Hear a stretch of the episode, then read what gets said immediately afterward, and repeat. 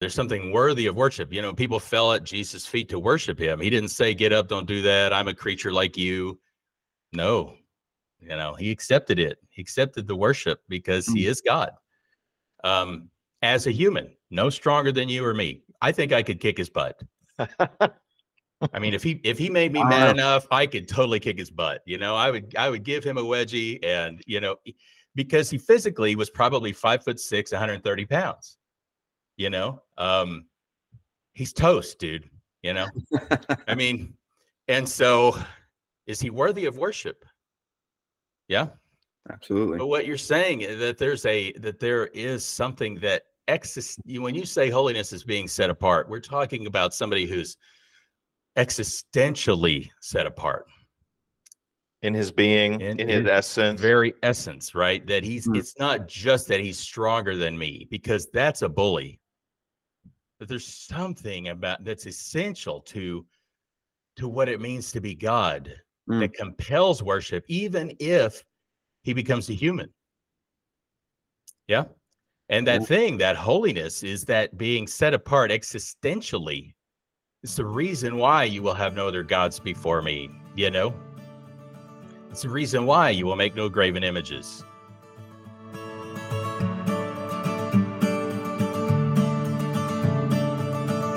Well, welcome everyone to the Faith Recovery Podcast. We are seeking to recover faith by recovering the faith. And every once in a while, we've done interviews with friends who've got questions uh, to, to discuss. So today we've got Nate. He's an old friend and he was a mentor of my son. So I really appreciate him for that. And we're here in Fayetteville, Arkansas. He's in Fayetteville, North Carolina. Uh, he's got questions for us today uh, about the similarities and the differences between the Mormon church and the Christian church. He's got people he's interacting with in his life who are members of the Church of Latter day Saints, the Church of Jesus Christ of Latter day Saints. Yes. And he uh, is just having in discussions with them uh, about uh, the similarities and the differences between um, Christian teaching and Mormon teaching. And so we he's got a series of questions today. I think we're going to begin with the Trinity, uh, but we're going to begin wherever Nate wants to begin. Yes. Nate, why don't you uh, take it away? Yeah. Yeah, I think the Trinity would be a great place to start. It's just um, I was anticipating having a lot of conversations and interactions um, with members of LDS Church by chance um, or by choice, rather, and and so you know things have uh, led to that, and so I want to be, you know, I want to be equipped in a way that uh, I can witness effectively um, be able to hold a conversation with them in, in terms of knowing uh, distinctions between their beliefs and, and our beliefs and really be able to um, you know verbalize those things and and be able to walk them through those things in a way that is of course like loving and graceful um, but not you know not in a way that's contentious or that pushes them away from the christian church and and really makes them not want in any way to engage with these topics. And so, um, yeah, I've kind of begun that, but definitely have reached my reached my uh, ceiling of of being able to have uh, further in depth conversations around doctrine, especially doctrinal different differences between the LDS Church beliefs and ours. And it's kind of hard. It's a little bit of an am- ambiguous subject if you just try to go research it because you get a lot of different answers and not to say that there aren't some great resources out there but um yeah i thought a conversation around it would be kind of a great place to start So have you um have you visited a, a ward yet?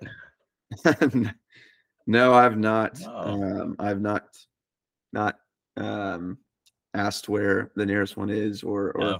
been in those conversations yet it's uh really just most most of my interactions are over this over this format so Sure. Yeah.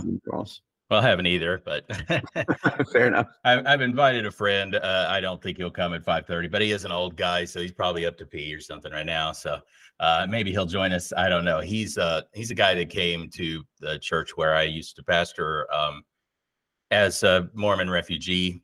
So his Hmm. family um, kind of fled that. There was some events that happened, and he they've been processing, you know, what is Christianity and all of that for a while now. So Hmm, very cool. yeah, we've had a lot of conversations with them, and you know, it's it's tough for him because he just feels like I, I think he has a lot of anger, you know, just having been lied to for so long.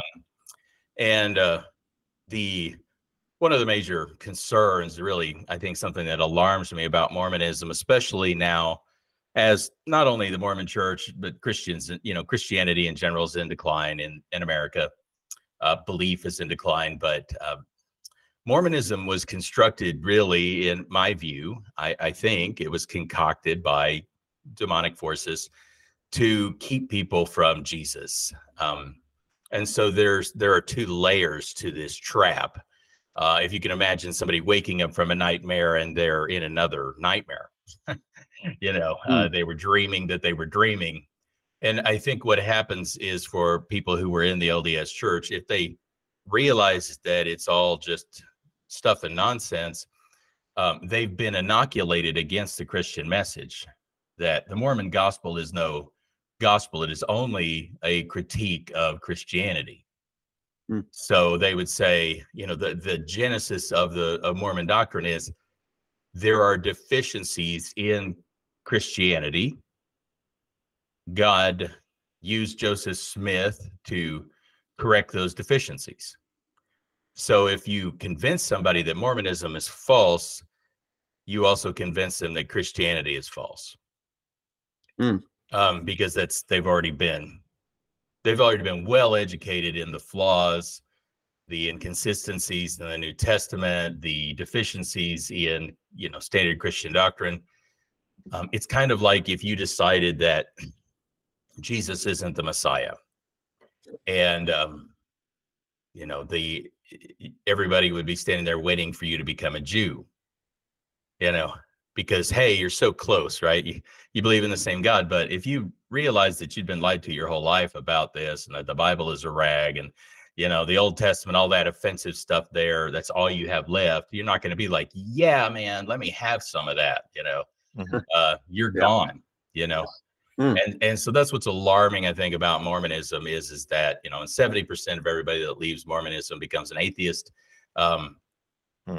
and so that's what's troubling is, is that they're really damned if they do and damned if they don't, literally. Um, and so we really do have to, I think, be careful to articulate the Christian position in a way that um, gives them something that displaces what they had believed. Um, because there is a genius to the gospel that that Joseph Smith and I think even the demons uh, were not able to plumb. And if if we can show them that, then I, I think we'll give them something to to take hold of rather than trying to convince them to let go of something. Um, so that would be my general counsel, I guess. you know, Yeah. I, I've not been great at it. You know, it's it, Mormons convincing a, a very committed Mormon that um, something else is true. Very hard. Um, Mormonism is definitely like trying to nail Jello to the wall because they they constantly pivot and weave. You know that that they begin with an a priori assumption that this is true, um, and that it doesn't need evidence in a classical sense to back it up. That faith is its own evidence. That if you believe it, it's true. Not you believe it because it's true. Hmm. Um, and and that I think a lot of us, eh, Western Christians especially, we our concept of faith is that you are persuaded of a thing and then you believe it. But really, that's not the most common view on faith. Um, Hindus, Muslims, um, and LDS kind of share in common, and, and probably other systems, that faith is something that has its own basis and it is separate from the facts. Um, and so, Are you facts- referring to the fact that Mormons will refer to their testimony and they will say, I had this experience. Yeah. And therefore I know it's true. right? They're Yeah, Kind of, isn't that right? They're kind of trained to they are have a testimony right. of an experience of the Spirit of God or, or revelation or something. Right. And so if you really if you really drill down and uh, they'll just default to that. So they, they have again multi-layered insurance against defecting, you know, with that. So that's a challenge. But, you know, because their faith is rooted in this feeling, um, they're free to mess with the facts as much as they need to. Okay, now I have a question for Nate. Nate, what uh Nate, uh, what I thought you were telling me is that that, that your your Mormon friends were uh arguing that Mormonism and Christianity are, are essentially the same.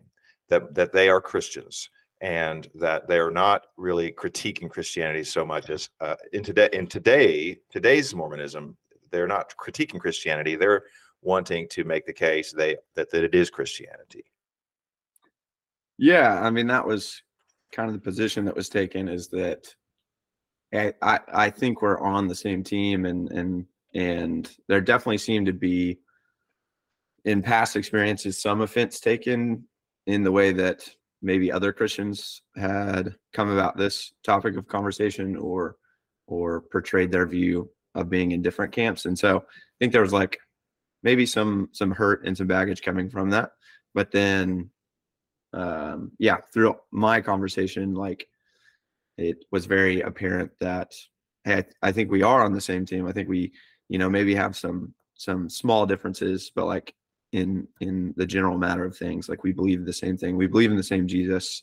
Well, not the same Jesus. We believe in the um the the same way to the Father, the same way to salvation in some ways. And so I think it was more of like the way I interpret it was like, oh, we're just another denomination with like, you know, some differences here and there, rather than like, no, we're a totally different religion with key Right. differences. Uh, and and yeah, Now, on the with regard to the Trinity, uh, did did they take the position that that our belief in the Trinity is the same, or did they say no, there's a difference here? Uh, how did they describe that? Yeah, yeah, great question. If I remember correctly, it was along the lines of three distinct beings equal, maybe equal in power and purpose, something something to that nature. Like same same purpose. Yeah, maybe equal in like elevation or in in Mhm. you know in their view. Um Three distinct then- beings as opposed to three persons, one one being. right. Uh, is that a is that a fair distinction? Yeah, That I think Mormonism so. I think it was like, you know, all of the same nature in a sense, but like three distinct beings Mhm. is kind of the way I think he put it. So Yeah. And that that is what they believe, which is um polytheism. you know, we're we're really going all the way back, you know, away from the fundamentals of uh the Old Testament of monotheistic religion to a Mm. pagan syncretism. I mean, this is um not only is this not a Christian variant, it's not even a Abrahamic religion. Um unfortunately, you know, and and so I, I want to be charitable. I want to be magnanimous. Um, and I think I am toward Mormons as people, but toward their religion, I really honestly and and please, you know, feel free to disagree with me. I, I can be kind of jaded and ugly at people sometimes. I don't want to, but uh, sometimes I, I get kind of passionate about the things that I do believe to the point that I just become it. It does cause me some ire um, over what it's the variance, I guess, the perversion of it. Um, you know, it's Hmm. and so, you know, and, and and Mormons have a hard time understanding the um the visceral response that maybe a, a committed Christian has toward their doctrine, you know, and, and it's kind of like I tell them, it's like, look, man, if I um you know, if I drew some really ugly caricature of your wife and published it in the paper, what would you think? You know, and I and I think that um that to me, you know, that the gospel is so dear that when people mess with it, uh, especially to the degree that the LDS Church has, and again, I don't I don't blame the Mormon people. They have they're really the victims of a of a rigorous brainwashing campaign that is extended through their entire life. Hmm. Um, and so it's it's very difficult to blame them. I think most humans on the planet, if they grew up Mormon, would be Mormon. Um, because somehow, and I really do think that Joseph Smith, from all we know about him, he, he just wasn't smart enough to concoct um, a mind trap so elegant and sophisticated as Mormonism is. so I, I think he had some help, you know, uh, from another plane of existence. Mm. But uh, you know, the the cornerstone of our faith and the thing that um, Paul was careful to never roll back is the you know Deuteronomy 6 4 Shema, right? Hear, O Israel, the Lord our God, the Lord is one. Right. And that's critical. It's so important. Um, really, we wouldn't wrestle with things like theodicy, um, you know, the problem of evil. Like, like for millennia, our people, when I say our people, I mean the children of Abraham, right? Which is what we are. We have we've had to wrestle with God. That God is the, you know, he creates and he destroys. he builds up and he tears down that that there is, that we don't live in a universe with warring equal beings, but um, that there's one sovereign over everything, right? And it's not about a council or a discussion as to what's going to happen, but everything is rooted in the will of God. And um, and so that's it's kind of critical to live with that, to sit with that, struggle with it when difficult things happen, and you know, Mm. um, if you know uh, if Jesus is a God equal to Heavenly Father in purpose and power, then what is Satan in the Mormon mentality? Um, according to their beliefs, you know, Satan is the twin brother of Jesus. So does that not make him also a god equal in power and purpose? Um, if not, then why not? Yeah. And that puts us back into the pagan view of the world as you described, where we're there's this warring deities, Yeah. Right. not one God that rules over all. Right. And who knows what the outcome will be. Exactly. Well, yeah, and there's there are a lot of reasons, a lot of things, but once you have more than one God, then gods tend to proliferate.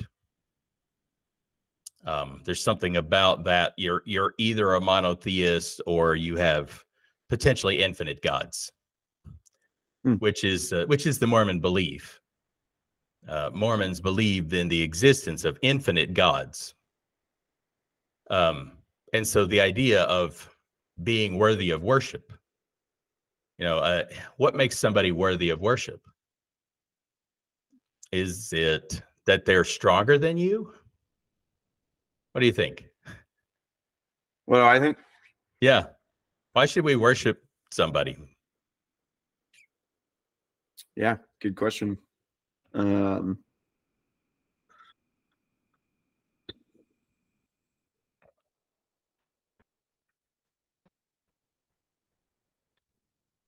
I mean, I think the initial response or like the initial thought is like power. But Mhm. then I think what's interesting is I don't know, if you sit and sit with that and like think about it, like maybe that's a component of it, but that's Mhm. not why we worship God or why we deem him worthy of worship. Yeah. But I I wonder if that would be a response from a member of the LDS church is Mhm. because it does definitely seem like there is more of a not power dynamic, but more of a sense of like um yeah, I don't know how to describe that, but um man, I think holiness is Yeah.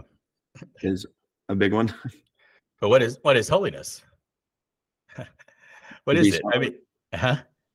to be uh set apart. I mean, that's the Right. definition of holy, but I think Yeah. in in a more broad sense, like to be in a a class of your own, to be separated and with distinct distinct uh, ability. Yes. Not just distinct ability, but distinct nature, character. I mean, you know, it's like Jesus became a human, and I am of the belief that that kenosis is that was real, you know, Hmm. that he wasn't just gaga goo goo zap, you know, but that he was truly uh, human with all that involves, and yet he never never stopped being God. Mm. Right. So here's somebody who he's got to pray for stuff. Yeah. He's got to count on the Holy Spirit, on God the Father. He's got to uh, plead with God who can deliver him from death, according to the Hebrew author. Okay. So there's something, the power is not implicit in what it means to be God, since Jesus never stopped being God and yet he became fully human. Hmm. Yeah. So there's something essential to God. There's something worthy of worship. You know, people fell at Jesus' feet to worship him. He didn't say, Get up, don't do that. I'm a creature like you. No, you know, he accepted it. He accepted the worship because he is God. Um, as a human, no stronger than you or me. I think I could kick his butt. I mean, if he if he made me mad enough, I could totally kick his butt. You know, I would I would give him a wedgie, and you know, because he physically was probably five foot six, 130 pounds. You know, um, he's toast, dude. You know, I mean, and so is he worthy of worship? Yeah. Absolutely. But what you're saying is that there's a that there is something that exist you when you say holiness is being set apart, we're talking about somebody who's existentially set apart, in his being, In- in, his in essence. very essence, right? That he's Mm. it's not just that he's stronger than me, because that's a bully. You know, if I say, you know, call me, you know, call me sir, and you say, why? And I said, because I'm going to hurt you if you don't. Right. And uh, you say, well, I, don't- I don't, I don't really want to call you sir. I don't think you deserve it. And I say, okay, I've got a gun. How about now? And you're like, I still don't think you deserve it, sir. Yeah. Yeah. right. But that did I at some point did I start deserving that kind of respect or honor? No. You know, I, I'm probably less worthy of it by whipping out a gun, right? Hmm. Okay, so if God says, um, you know, I want you to worship me, and you're like, "Mm, I don't think so, and He's like, boom, kill that guy next to you. How about now? You know, um, does that make him worthy of worship? Does being stronger than someone make him worthy of worship? You said you have two kids under two. Should they worship you? You're way smarter. You've been around longer. You're wiser. You created them. And if they don't do what you want, you can hurt them. Hmm. Now, if you did, would that make you worthy of worship? If you said, oh, you picked them up in the air, don't make me drop you, right?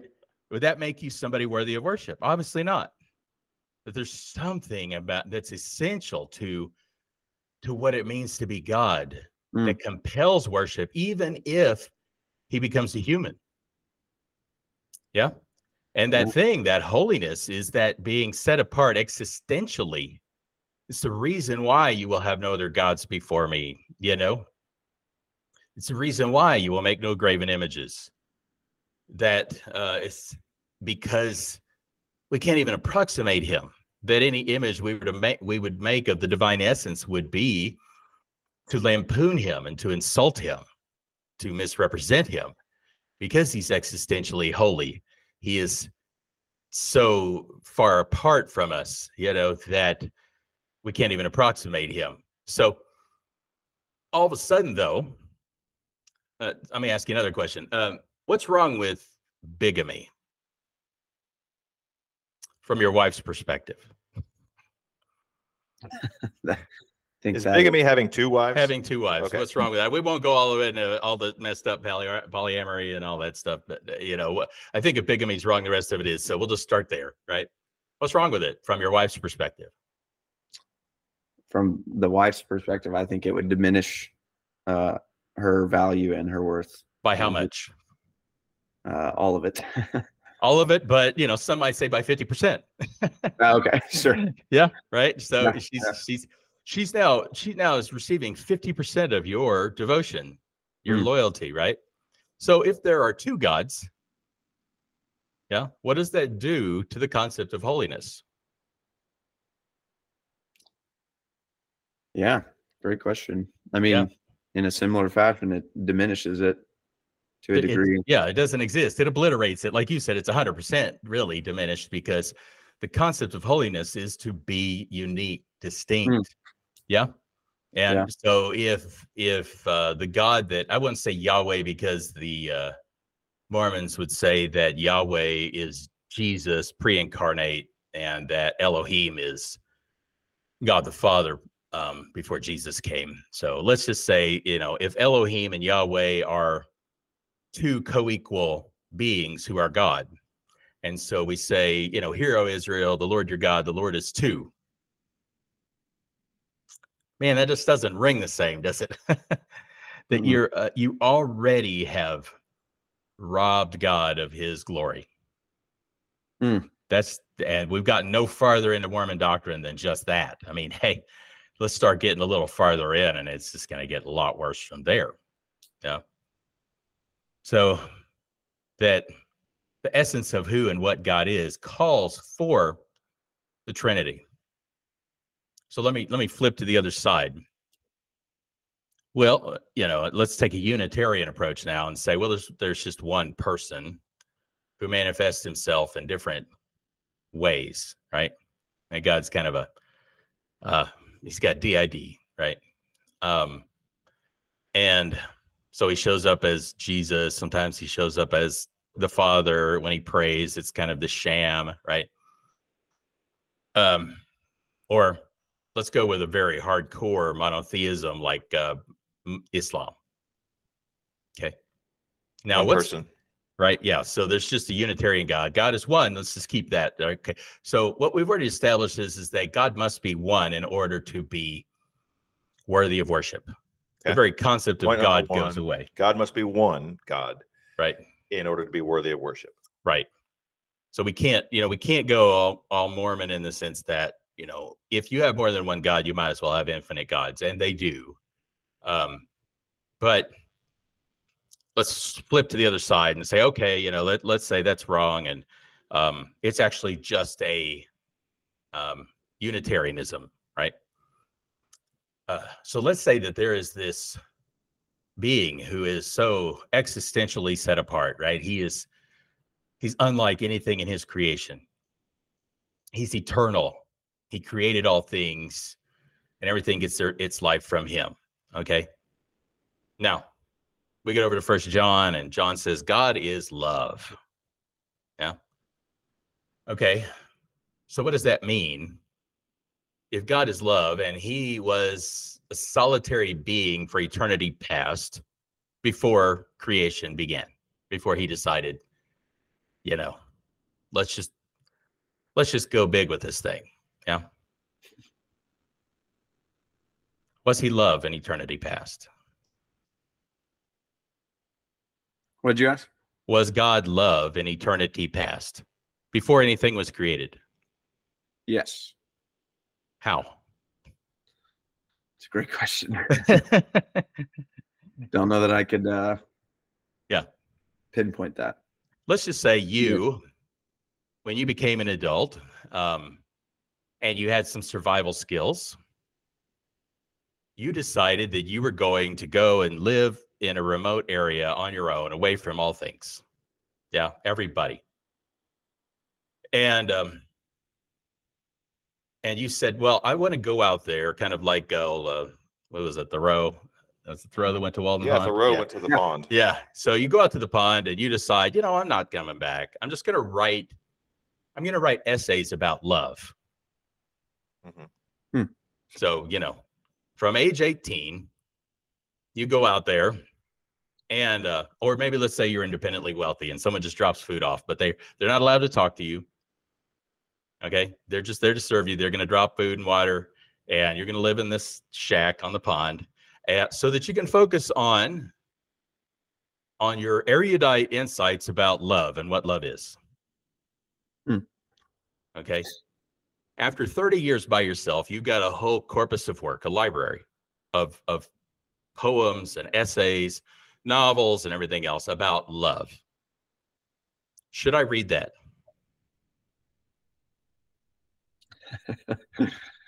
I don't I think I'd have to be a pretty good author for you to to deem that worthy of reading. But no, in in that scenario, I I think how how could one know what love is or or express it in any way? being that they are isolated and alone. Yeah. So let's say that you're you're able to bring beings into existence. Yeah. um you know, some something that can do that, something that is uncreated and can create. Okay. Hmm. And, and so what he by very by its very nature, whatever he's creating is is, is essentially different from him you know, we're coming at it from we, we kind of went from bottom up and we asked what makes God worthy of worship, okay? But what makes you worthy of existence from his perspective? Or love, or respect, or any sort of agency at all. You know, we we're we're creating AI. If AI becomes conscious, you know, what do we owe it? Um, I don't know. That's a, it's a good question, right? it's always going to be different from us, isn't it? Mm-hmm. I mean, are we are we going to say we're going to give it personhood? You know, we're going to you can marry it, you know, or whatever. Uh, let's let it out of the servers. You know, let's give it some bodies and put flesh on it. Let's let it self-determine.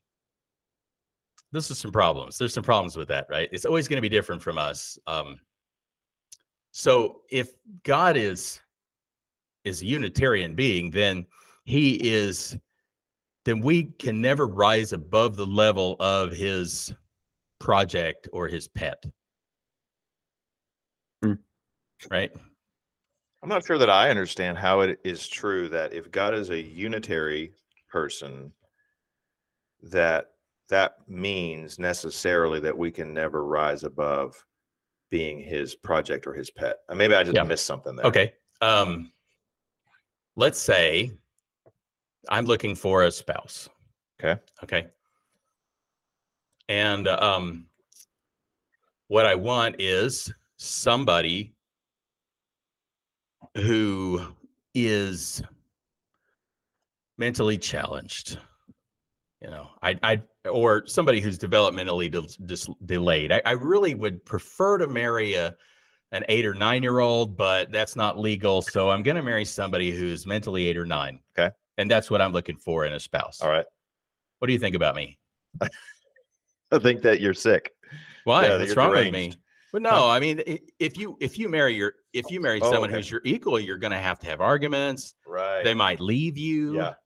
Right. Okay. So mean, yeah, so you're not makes interested sense. in a relationship. Right. You're not interested in having a, a relationship with a peer. Well, I am. I just want somebody who's far, far, far less than I am, Uh huh. so that I can be in control. Uh huh. Right. Right. Because I mean, because I'm smart and I make good decisions, and if somebody else's input is included, then that's going to be a problem, isn't it? right. Yeah. You're not interested in love. Yeah. Uh, but uh, just using someone for your selfish purposes. Just for affection, you know. I just need them to be there for me. I just need them to be present. I need them to be impressed with the things that I do. Mhm. You know. Um, and if I if I have somebody who is smarter than I am or as smart as I am, then there are times when they're not going to be impressed with what I do at all. Even if I do something I think is great, they're going to be like, eh, whatever. Yeah. Yeah. Or Hmm. they're going to supersede me in some way. They're going to do something that's other people are going to think, man, that's really great. And, and I'm going to be in the background. No, I'm not going to let that happen. Uh-huh. Yeah. Right.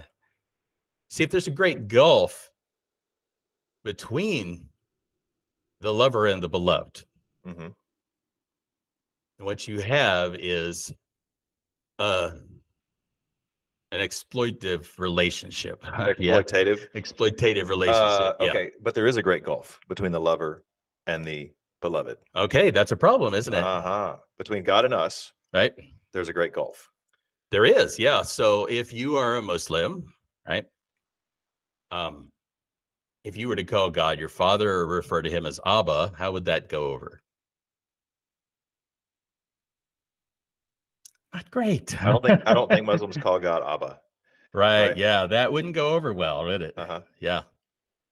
Okay, so that uh, that's the problem with Unitarianism is that God is essentially remote, and we can't ever really have a relationship with Him. Not, not an intimate relationship. Okay. Does that make sense? I think Like, I'm understanding now. Dave, Always, you? yeah. Yeah. Yeah. Yeah. Okay, so worship gets in the way of intimacy, doesn't it? I mean, if somebody's really worthy of worship, you can't really ever love them. Yeah. So we've got a problem. Yeah. Um, how is that solved? It's solved when God becomes one of us and extends to us his Holy Spirit and includes us in the shocking, shocking concept is fellowship. What does it mean to be in a fellowship? Yeah, a partnership. Let's just use that word partnership because the Quran repeatedly says God has no partners. Mm-hmm. And, hmm. and that's good theology. It's good Unitarian theology. God can have no partners. And yet, Paul or John says that which was from the beginning, which we have heard, which we have seen with our eyes, which we've looked at with our hands to touch, which we proclaim, the word of life, life appeared. We've seen it testify, you know, and we proclaim to you the eternal life, which was with the Father. Mm-hmm. Okay. Mm-hmm. And has appeared to us. So, how long was this life around? Eternally. Okay.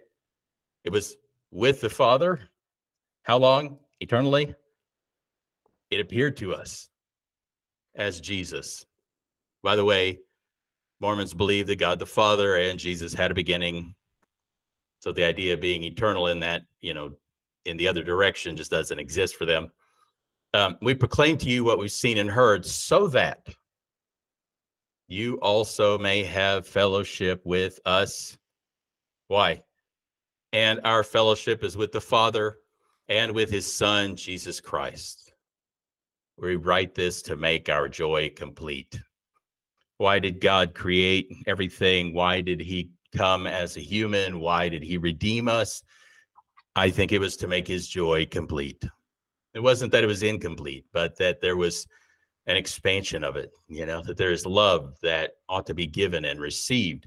But that love, if it's always to someone who's in a one down position, can never be fully love it will hmm. always be some sort of a codependency some sort of a client relationship i mean we love our children we would die for our children but when they're small children especially that it's not a complete love it's it's something because they can't reciprocate. Right? And so it's incomplete. We have to be brought into a and this is the shocking thing a peer relationship with god somehow. In order to have a fully orbed love back to Him, to complete the circle that is the love extended to us. Um, and that sounds insane, but I didn't come up with it. John says God has brought us into his fellowship, and our instinct is to extend that fellowship. That the fellowship John sought with these people was the same thing that God sought with him, right? Hmm. So God has to be a fellowship in order exactly to bring us into his fellowship, which leads us back to the Trinity. So God right. is not a solitary, isolated exactly. person, but God is a fellowship of three exactly. persons. And only because God is a fellowship can he extend his his the orbit of of his loving relationship to us. And so when the scripture says we are in Christ, it's not some sort of a just a metaphysical change or some religious speak. We have been invited into the Trinitarian community in that place of the second person. We're in Christ. So yeah, so we're uh the the Trinity is not expanding to become more than three persons. Right. But we are in the second person of the Trinity. Exactly. And in that sense, we're included in his fellowship. Right. So we are one with the second person, and the second person is one with the first and third persons. and so God is one. We are not gods, but we are included in, we've been made what Peter says, partakers of the divine nature. You know, what, what is sin? Falling short of what? The glory of God. And so this idea that God remains the object of our worship, but but only as there has been eternal worship going on between the Father and the Son, facilitated and mediated by the Holy Spirit. In John 17, Jesus says, Father, I've, I've, glorified you on the earth. Now glorify me with the glory which I had with you before the world was. That there's this casting forth of glory and then a receiving and a giving and a receiving, all mediated through the Holy Spirit. So, what gift were we given? The Holy Spirit. So, who are we? We are fellow heirs with Christ. Yeah. That there's this that this eternal fellowship has been extended. So for me, that the Trinity is at the heart of soteriology. It's at the heart of our uh, I don't soteriology know. Soteriology is the theology yeah. of salvation, how we're saved. Right. And you're saying we, we're never going to get salvation right if we don't get the Trinity right. Right. Mm. And so, you know, it's why Paul prays that they, you know, the Ephesians would know the height of their calling, right? And and the greatness of their inheritance. I mean, think of the the madness of this gospel that we have been, you know, called to be included in God. you know, hmm. that uh, and so Paul prays that, you know, after he's in Ephesians, he's been talking about this calling. And he says, I, you know, I pray that out of his glorious uh, riches, he may strengthen you so that Christ may dwell in your hearts through faith. And I pray that you, being rooted and established in love, may have power together with all God's holy people to grasp how wide and long and high and deep is the love of Christ and to know the love that surpasses knowledge, that you may be what? Filled to the measure of all the fullness of God. That's mm. bonkers. Here's the thing I think Satan wants us to aspire to be as gods, solitary. Mormonism offers that. Hmm. It, uh, it, it is it is the ancient lie all the way back to the garden. Yeah. Right? What did Satan say to Eve? Um, you shall not die, for God knows that in the day you eat of it, you will be like him. Right. Knowing good from evil. Right. So the temptation was to become like God. Or Mormon, become a God yeah. yourself. Mormon Old Testament Bible study fall in the fall quarter Mormon curriculum, Old Testament study in 2014. I read their my friend that came out of the Mormon church still had access to their, you know, they all study the same thing around the world. They all study the same curriculum. Um, and so this this curriculum, they go through the New Testament, the Old Testament, the Book of Mormon, like that. So the Old Testament study was on Genesis 3 and it was saying and it taught that it was a good thing for eve to eat the fruit because in doing so she made way for us to have children and thereby to go through these progressions and become gods. And so they said the fruit is the fruit in genesis 3 represents the book of mormon by which we may know the the um, you know the difference between good and evil have the knowledge of good and evil and thereby become as gods. That's what their curriculum taught that we should get from genesis 3 that the the fruit's a good thing and aspiring to become a god is a, is worthy aspiration. That's what they learned from genesis 3 mm. this isn't a christian variant. It's not a benign thing. It's a demonic lie that's just elegant it was cooked up you know, in the bowels of, of the enemy and his camp to really rob people's souls. Unfortunately, um, it is the antithesis. God invites us into his fellowship, and so to become his peers, not in power or in origin, not to live independently of him, but to live in this intimacy that the, the eternal fellowship has enjoyed forever. Mm right? To me that's a that's a beautiful vision. The idea that you should achieve something vocationally morally um, and so thereby be worthy to essentially dethrone god to become his successor to stop worshiping him at some point and become him for another set of of underlings dependents that you can control under your whim. Hmm. Um, to me, that that sounds like good news for Satan. I think that's what Satan would find an appealing gospel. Hmm. Um, but it is not the gospel of Jesus Christ. God must be one, and he must be three persons, or you don't have any of it. So we started with the Trinity. Well, Nate, Nate, we said we were going to start with the Trinity, and that's all we did. And uh, I guess that's as Nathan was saying, it's it's foundational. Mm.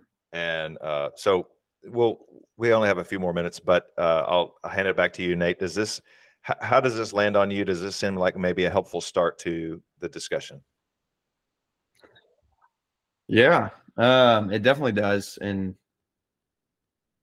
I think this will be something that I I listen and sit with and and digest multiple times um, before even diving into conversations, which probably won't happen for a couple weeks anyway. Um, but yeah, I mean, I think if I can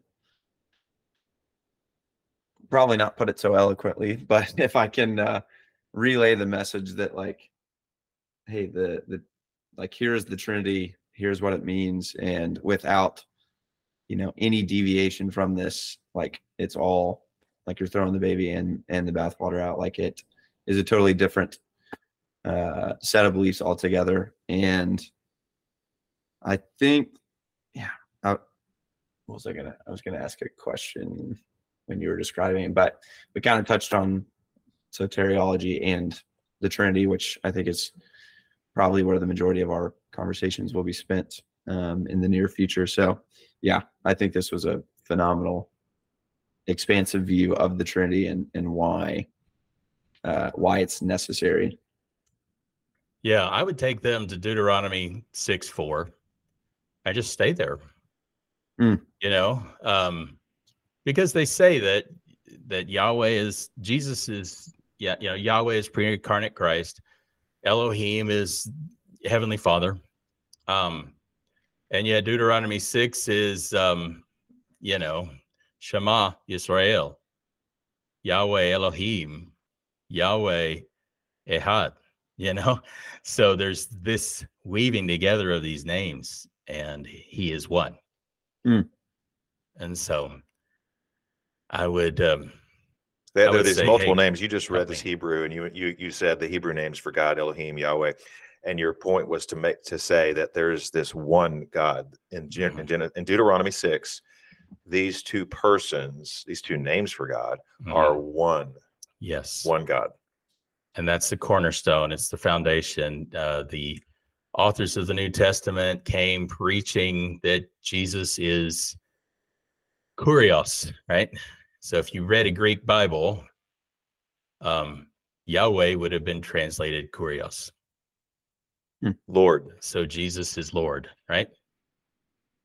Um so they're saying he's god. The confession of romans 10 um you know confess with your mouth that jesus is lord. And that was treason to the romans and blasphemy to the jews yeah.